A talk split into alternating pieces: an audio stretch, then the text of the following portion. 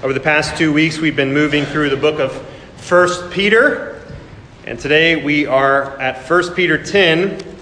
I'm sorry, 1 Peter 1 10 through 12. Now, if you've been with us, you know what a grand theological journey uh, Peter's taken us on in just these first nine verses.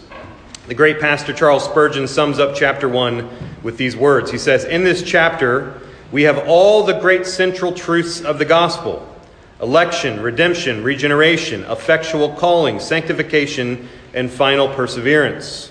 Brothers and sisters, whenever we need consolation, let us never go away from the gospel to find it.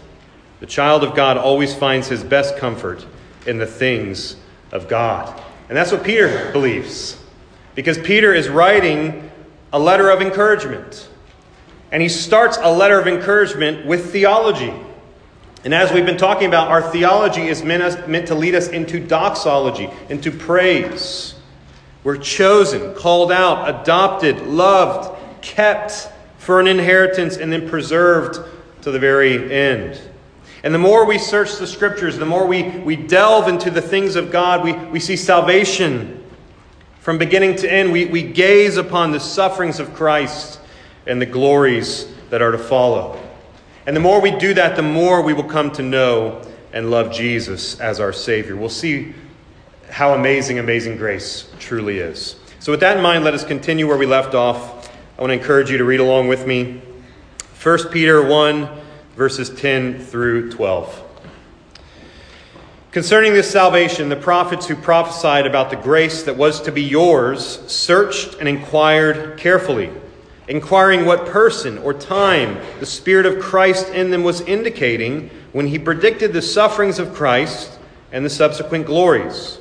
It was revealed to them that they were serving not themselves, but you, and the things that have now been announced to you through those who preach the good news to you by the Holy Spirit, sent from heaven, things into which angels long to look. This is the word of the Lord. Let's pray. Jesus, we love you. We ask that your Holy Spirit, the one that empowered the apostles and the prophets, the same Spirit that we now worship in today, Lord, would you give us eyes to see and ears to hear? Sir, we would see Jesus. Show us yourself, Lord, we pray in your name. Amen. In chapter 1, 3 through 4, as we looked over the last couple weeks, really the entire theme of Scripture is put forth by Peter. He says, according to his God's great mercy, he's caused us to be born again to a living hope through the resurrection of Jesus Christ from the dead with an imperishable inheritance. Then he closes that little introduction in verse 9 and he says that the goal of our faith is the salvation of our souls. Now, instead of moving right into holy conduct, holy living, which we're going to get into next week, he stops for a minute. He pauses, and for three verses, he says, I want to talk about Scripture. I want to talk about Scripture itself in the Christian life. Many of the people who would have been reading this letter, who would have, would have looked at this letter, were the first ones to hear about Jesus from either Peter himself or from one of the other apostles. He says, What you heard about Jesus from me, what you heard about it from others, did not come based on our own authority, but rather, verse 12, it was preached the good news to you by the Holy Spirit sent from heaven. And so he wants these Christians to know that everything he just said, all, all the first nine verses, were not him just making things up. He wants us and them to have confidence that when we hear the scripture preached, it's the truth, the whole truth, and nothing but the truth. He also wants them to know that this is the same message that was preached by the prophets in the Old Testament. You'll remember the two disciples on the road to Emmaus, and they're walking along and they're mourning because Jesus has just died. And they've heard reports about maybe he's come back, and, and then all of a sudden Jesus shows up. And they don't know it's Jesus. And so they're telling Jesus about what happened to Jesus. It's a very comical kind of moment. Until Jesus, in Luke 24, 25 through 27, he looks at them and he says, O foolish ones, how slow are your hearts to believe all that the prophets have spoken? Was it not necessary for the Christ to suffer these things and then to enter in his glory? And beginning with Moses and all the prophets, he explained to them what was written in all the scriptures about himself. See, before Peter gets into holy living, he starts in verse 10 with a foundation for our conduct.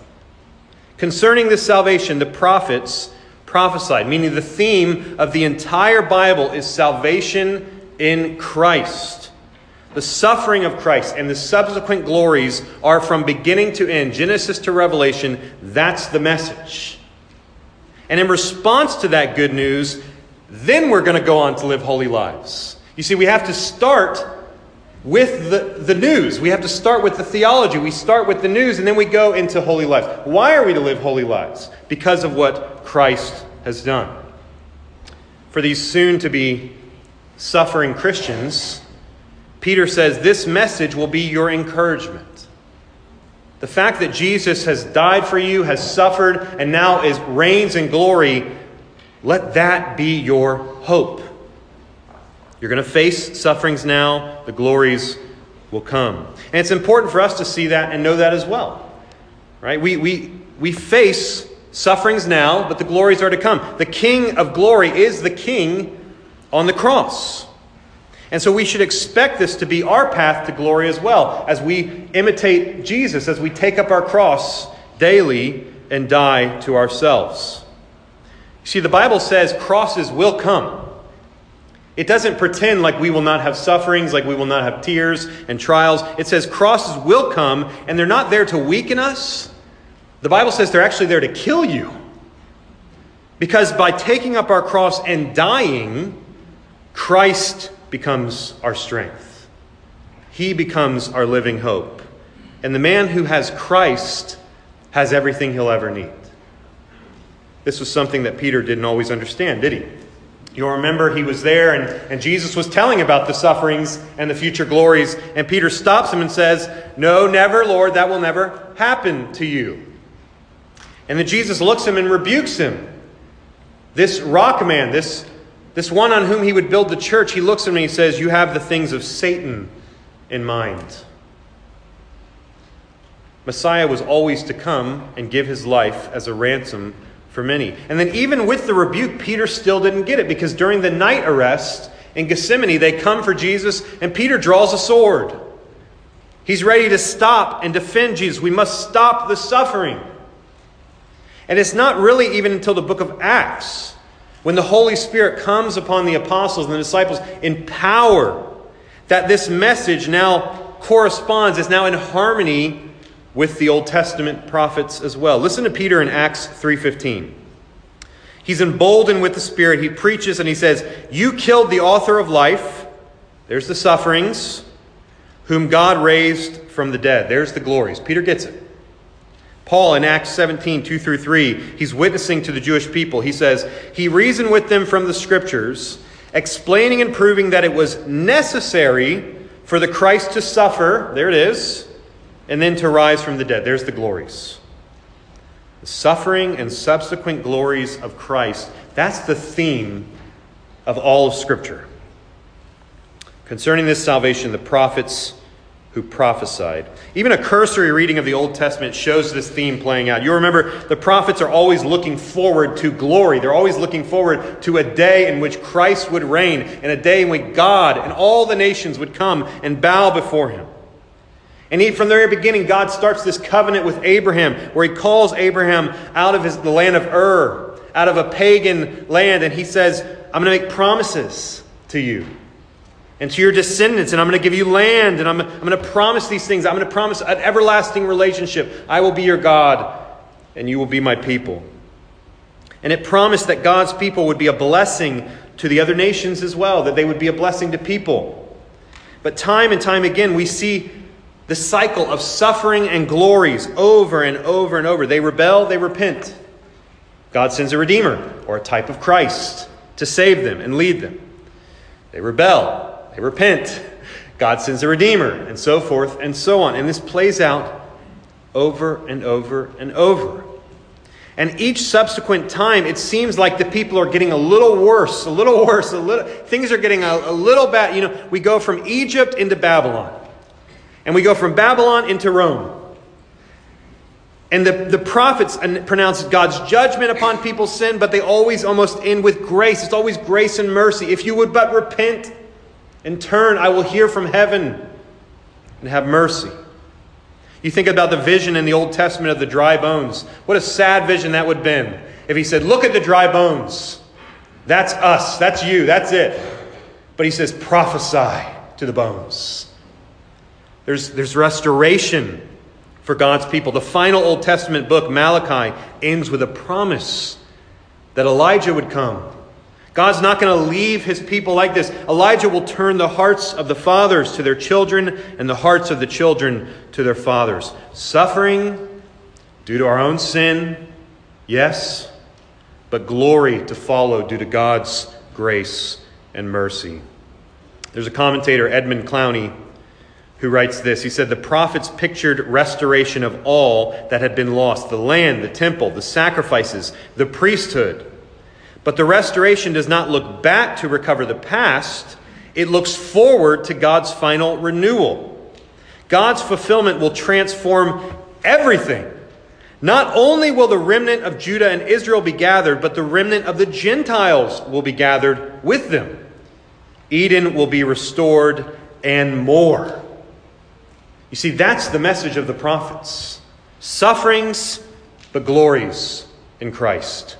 The darkness will be gone, incredible glory will come because the God of glory will come himself. Now, this has uh, profound implications for us as the church. We are called out, we are to seek to live holy lives. We are to bless, as Peter is going to say, others as a royal priesthood. The priesthood's back, right? We're to bless people as Christ's ambassadors. Our suffering is not a sign that God hates us or has betrayed us, but rather it's a sign of our fellowship with Christ's sufferings. Our suffering now, especially for Christ's sake, becomes a sign of the glory that will follow. And we spoke about this last week. We talked about the trials that Peter says trials are going to come. Remember, he's writing to people who will be persecuted.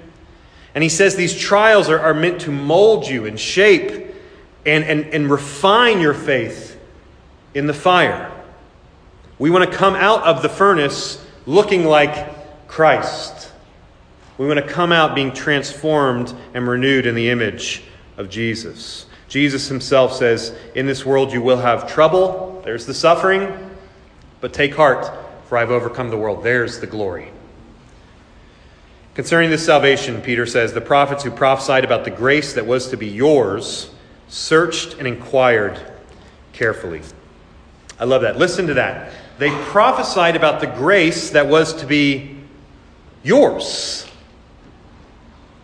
Many of you are familiar probably with the pastor Andy Stanley, or I'm sorry, Charles Stanley and his son Andy Stanley. Charles Stanley, I used to listen to on the radio with my mom all the time. They would come on. And his, his son, Andy Stanley, uh, has kind of come under fire recently, and rightfully so, because he said we must take the Old Testament, and his words, we must unhitch the Old Testament from the New Testament.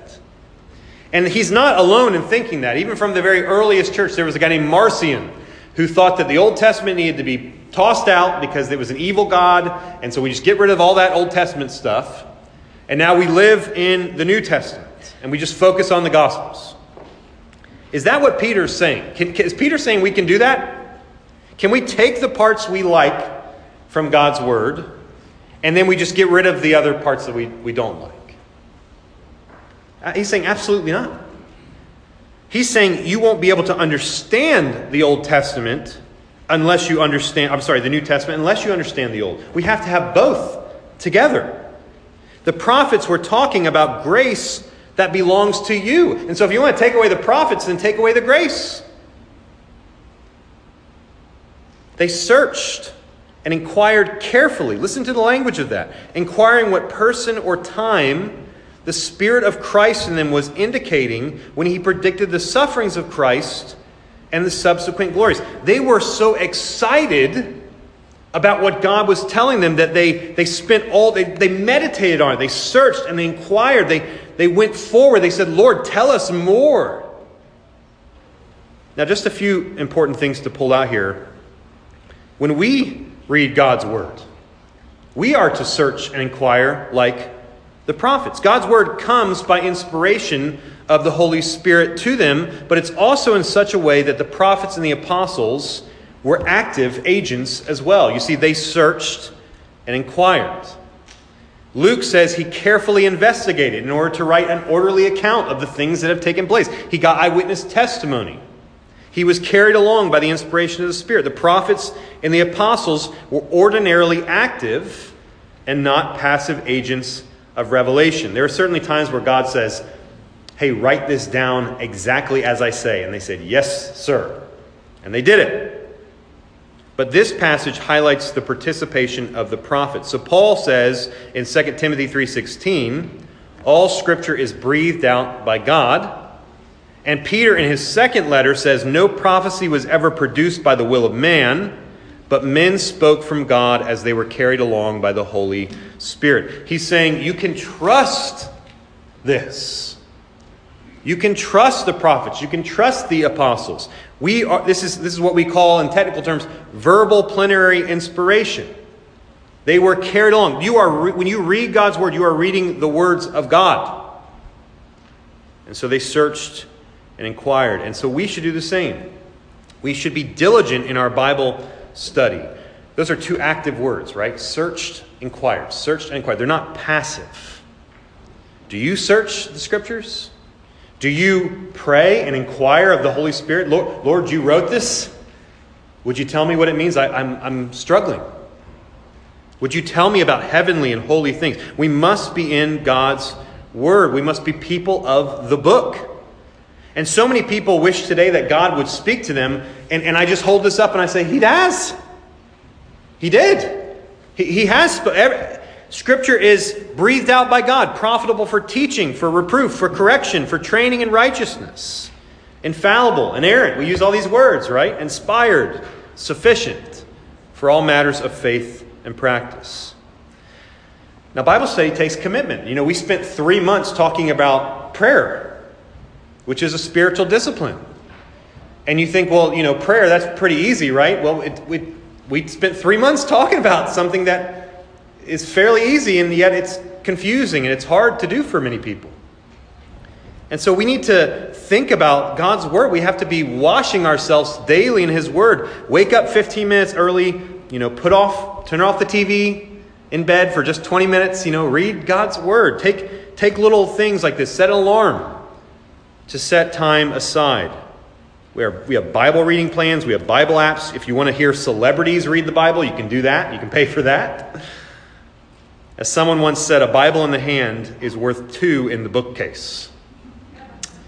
So, how can you expect to know God?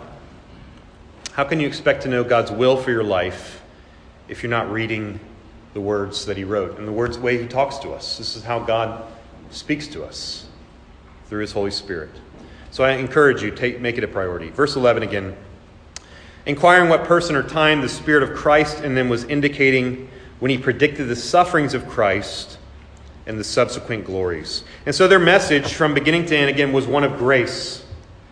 Grace via the suffering and glory of Christ. How were people in the Old Testament saved? Have you ever wondered that?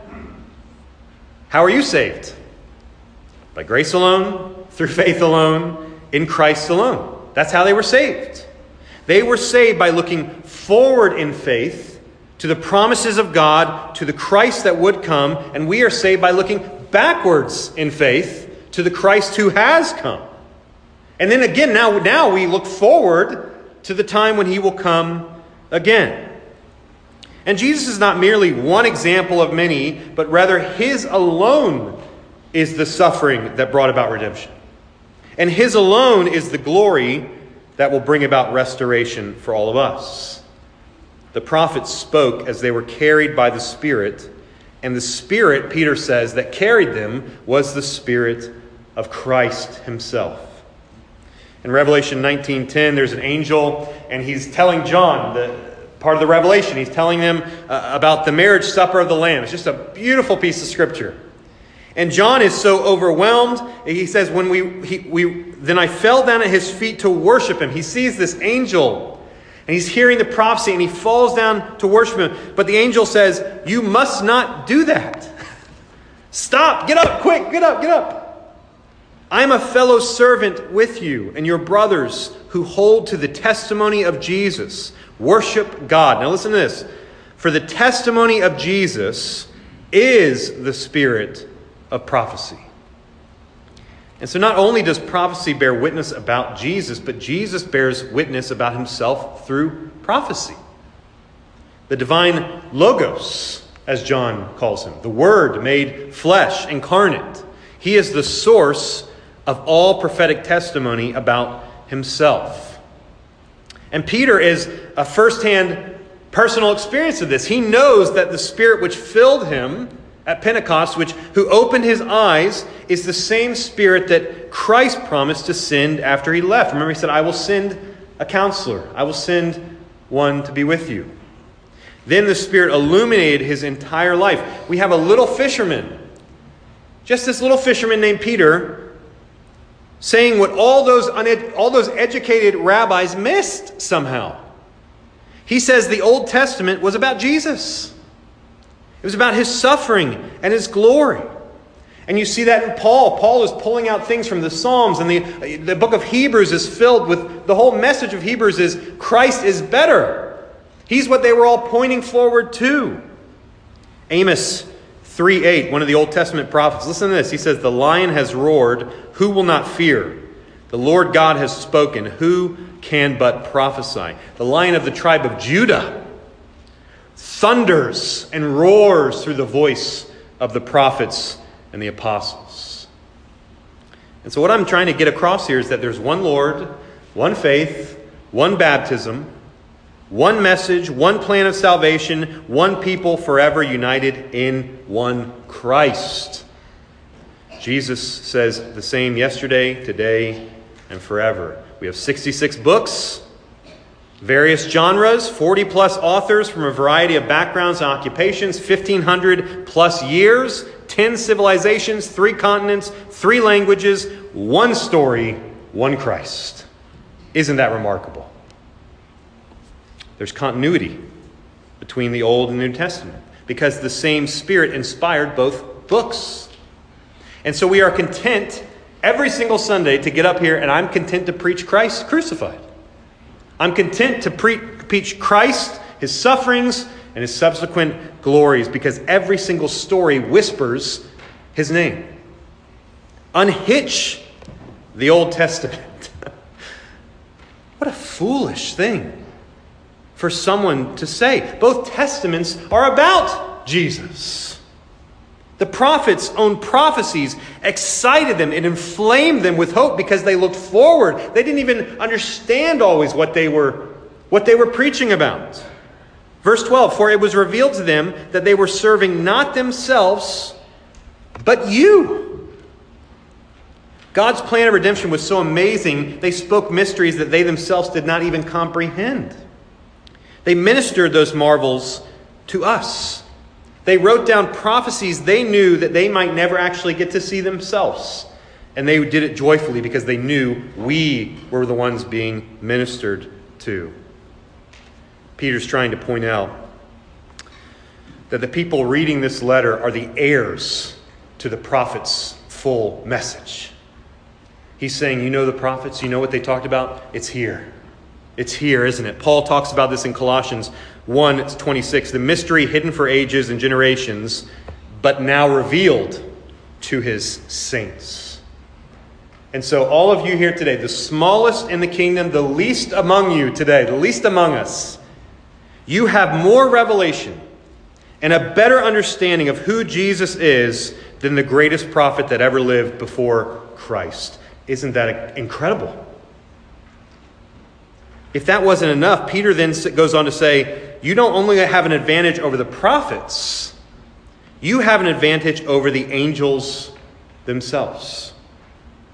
And the things that have now been announced to you, that through those who preach the good news, Peter says, to you by the Holy Spirit sent from heaven, things into which angels long to look. The angels in heaven peer into the mysteries of salvation which are revealed by the Holy Spirit to the redeemed people to God's elect. And the word used here by Peter in the Greek is stooping down or straining. The angels are, you know, in all their magnificence and their glory, they, they look down, they stoop down to see what God has done. One commentator put it, puts it the angels peer over the battlements of heaven to behold what God has done in Christ Jesus. The cosmic sweep of God's redemption is all centered upon Christ. And Peter says, That's whom you know and you love. And all the petty dreams of all of Earth's little tyrants, all of us down here look little ants through generations, all of them shrivel before the majesty of the great kingdom of God. Ministered to us by prophets, by apostles, all realized now in Jesus Christ, the incarnate Word.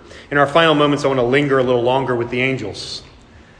Let's look at this last verse just a little longer. As Hebrews 13:2 says, Do not neglect to show hospitality to strangers, for thereby some have entertained angels unawares. So if there are angels here with us today, welcome. We're glad you're with us.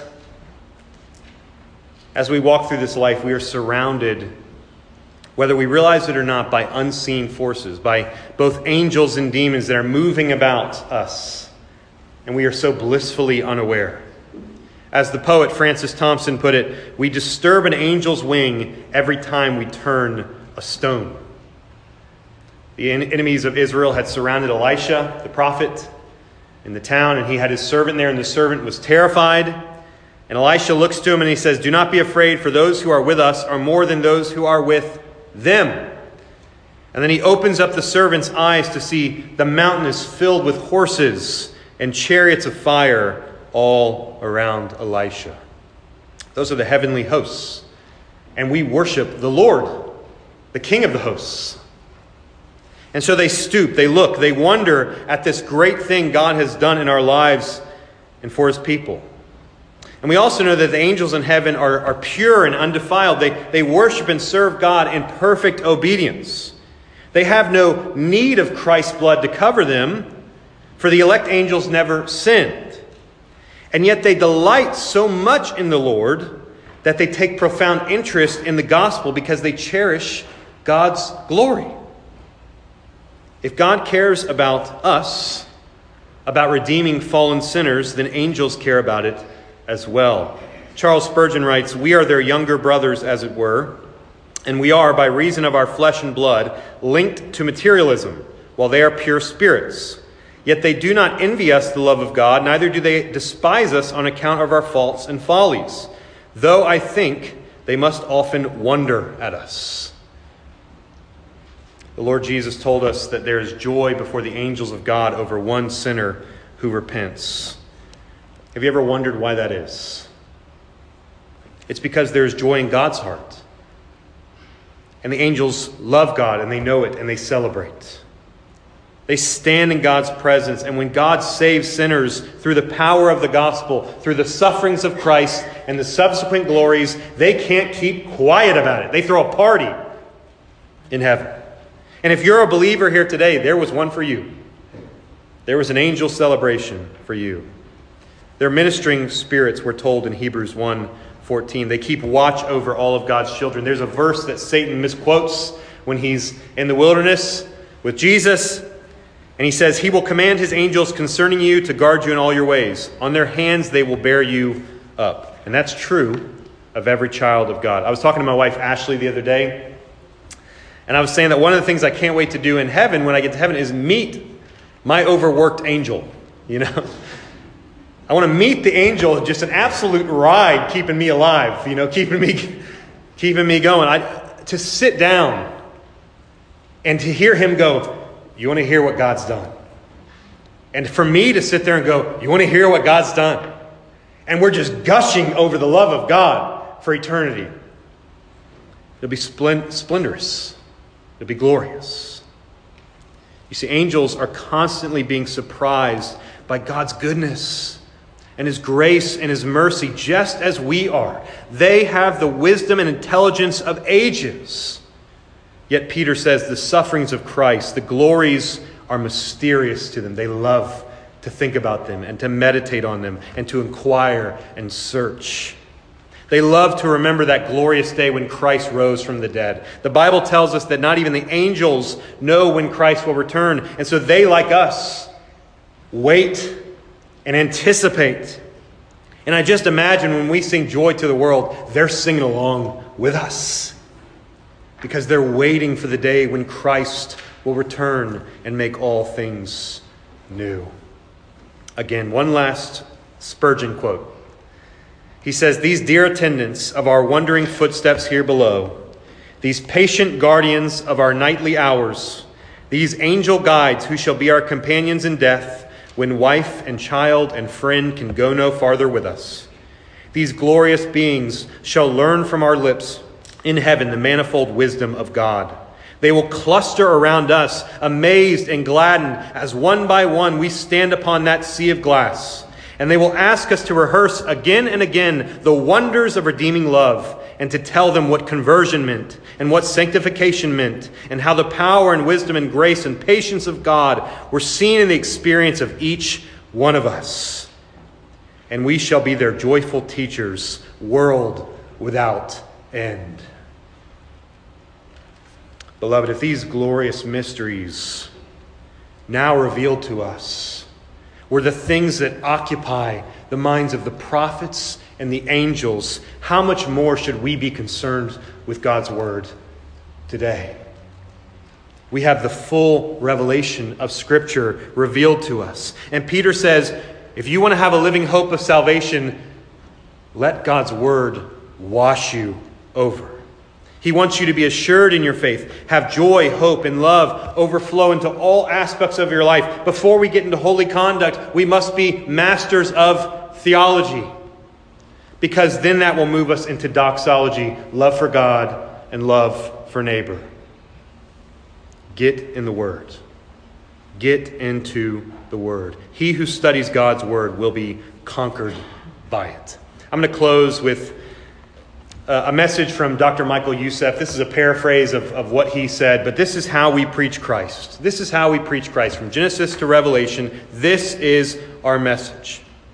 In Genesis, Jesus is the seed of the woman that will crush the head of the serpent. In Exodus, he is the Passover lamb offered once for our sins. Leviticus, he is the high priest who intercedes for us and on our behalf. In Numbers, he is the one, he is the smitten rock who provides living water. In Deuteronomy, Jesus is the prophet like Moses. In Joshua, he is the commander of the army of the Lord. In Judges, he is the great and final judge. In Ruth, he is the heavenly kinsman redeemer. In 1st and 2nd Samuel, he is the anointed one of God, the prophet, priest, and our great king. In 1st and 2nd Kings, he is the King of kings and the Lord of lords. In 1st and 2nd Chronicles, he is the glory of the temple of God. In Ezra, he is the great teacher who comes from God. In Nehemiah, he is the rebuilder of broken lives, our protection from our enemies. In Esther, he's the great protector of his people. In Job, Jesus is the only comforter and mediator for us in times of trouble. In the book of Psalms, he's our great he's our good shepherd. Proverbs, he's the wisdom of God. Ecclesiastes, the teacher filled with truth and wisdom. The Song of Solomon, he's the bridegroom coming for his bride. In Isaiah, Jesus is the mighty God, the everlasting Father, the Prince of Peace. He's the suffering servant, pierced for our transgressions and crushed for our iniquities. In Jeremiah, he's the potter and we are the clay. In Lamentations, he's the weeping prophet. In Ezekiel, he is the man of fire and metal who rules from his heavenly throne. In Daniel, Jesus is the Son of Man who is coming in clouds of great glory, the fourth man in the fiery furnace. In Hosea, he is the love of God to the wayward sinner. In the book of Joel, he is the giver of the Spirit who blesses and judges his people. In Amos, he is the author of judgment and of mercy. In Obadiah, he is the Lord of vengeance. In Jonah, he is the faithful prophet filled with compassion and mercy for those who are far off. In Micah, he is the one whose origins are from of old, the great intercessor. In Nahum, he is our stronghold in the days of trouble. In Habakkuk, he is the target of our faith, the wrath bearer for our sin. In Zephaniah, Jesus is our Savior and hope for the day of the Lord. In Haggai, he is the desire of all nations. In Zechariah, the branch of Jehovah who would be betrayed. And in Malachi, he is the refiner's fire, the Sun of righteousness who will rise with healing in his wings. We preach Christ. We preach Christ. In John 5, Jesus says, You study the scriptures diligently because you think that in them you have eternal life These are the very scriptures that testify about me, yet you refuse to come to me to have life. If you believe Moses, Jesus says, you would believe me, for he wrote about me. And so, if you look to the Bible, as many have in the past, as just a rule book, just a moral guidebook, how do I live a better life? It's a self help book. You've missed the point entirely. If you want that, go read Aesop's Fables.